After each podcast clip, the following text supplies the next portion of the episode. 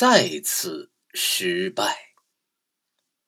唯一不动摇的人是塞勒斯菲尔德，他既是英雄又是商人，他正在算着一笔账，损失了什么呢？三百多海里长的电缆，约十万英镑的股本。而更使他心情颓唐的，或许是那无法弥补的整整一年的时间，因为只有到了夏季，才能指望有出航的好天气，而今年的夏季早已逝去了许多。但在另一张纸上，他又记着一笔小小的收获：他们在这第一次试验中获得了许多实践经验。电缆本身证明是可用的，这样就可以把电缆卷起来收拾好，为下一次远征使用。只是放缆机必须进行改装。这次电缆倒霉的折断，就是放缆机出的毛病。等待和准备的一年就这样又过去了。一八五八年六月十日，仍旧是这两艘船。带着新的勇气和载着旧的电缆再次出发。由于第一次航行时水下传来的电报讯号没有出现异常，所以这一次又恢复了原来的旧方案，在大西洋中部开始分别向两岸铺设电缆。这一次新航行的最初几天平平常常的过去了。因为要到第七天才在预先计算好的地点开始铺设电缆，正式的工作才算开始。而在此之前，所有的人就像乘船兜风，或者说看上去是这样。放缆机停在那里没有工作，水手们还可以休息一阵，欣赏这美好的天气。正是晴空万里，风平浪静，似乎大海显得也太平静了。可是到了第三天，阿伽门农号船长已暗暗感到不安，气压计向他表明，水银柱正在以可怕的速度下降，一场特大的暴风雨正在逼近。而事实上，第四天。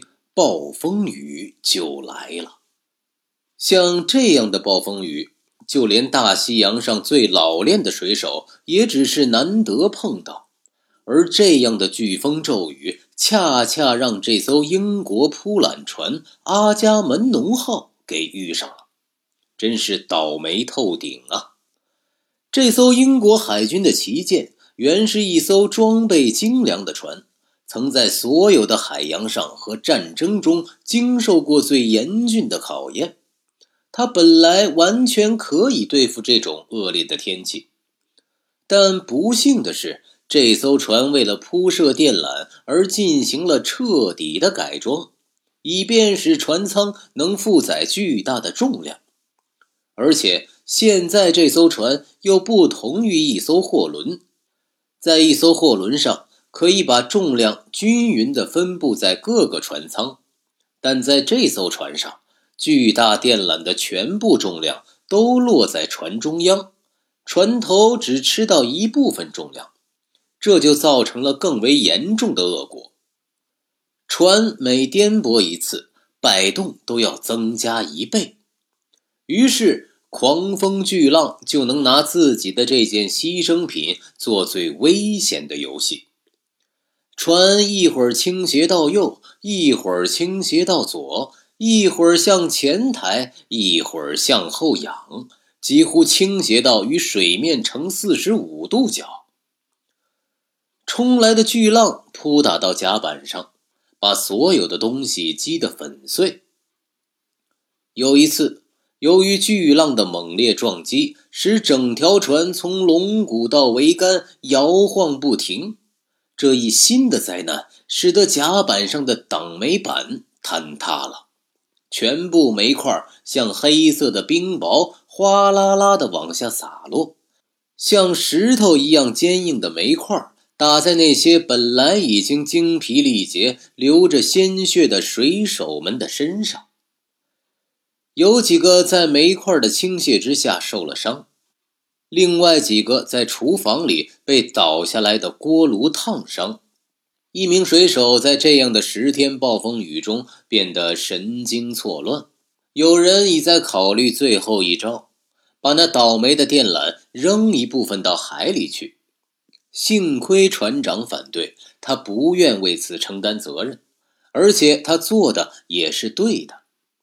阿伽门农号在经受了种种不可名状的考验之后，总算熬过了这十天的狂风巨浪。尽管晚了许多时间，终于能够在预先约定的洋面上和其他船只相会，并且在那里开始铺设电缆。可是现在才发觉，经过这样持续不断的颠簸滚动。这批绕着数千圈电线的宝贵而又容易弄伤的货物受到了严重的损坏，有些地方乱成一团，有些地方的古塔胶保护层磨破或者划破了。尽管如此，船上的人还是抱着几线希望试了几次，想把这样的电缆铺下去。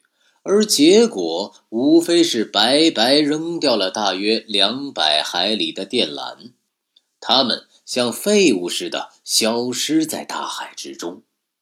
也就是说，第二次试验又失败了，他们灰溜溜的回来，而不是凯旋。各位听友们，如果觉得不过了了读的还不错。可以先关注我，再点赞和评论，也欢迎你转发到朋友圈，让更多人加入我们一起读书。最后呢，不过了了还要特别向打赏过的听友们说一声，谢谢你们的支持，我会继续给大家提供更多的好节目、好声音。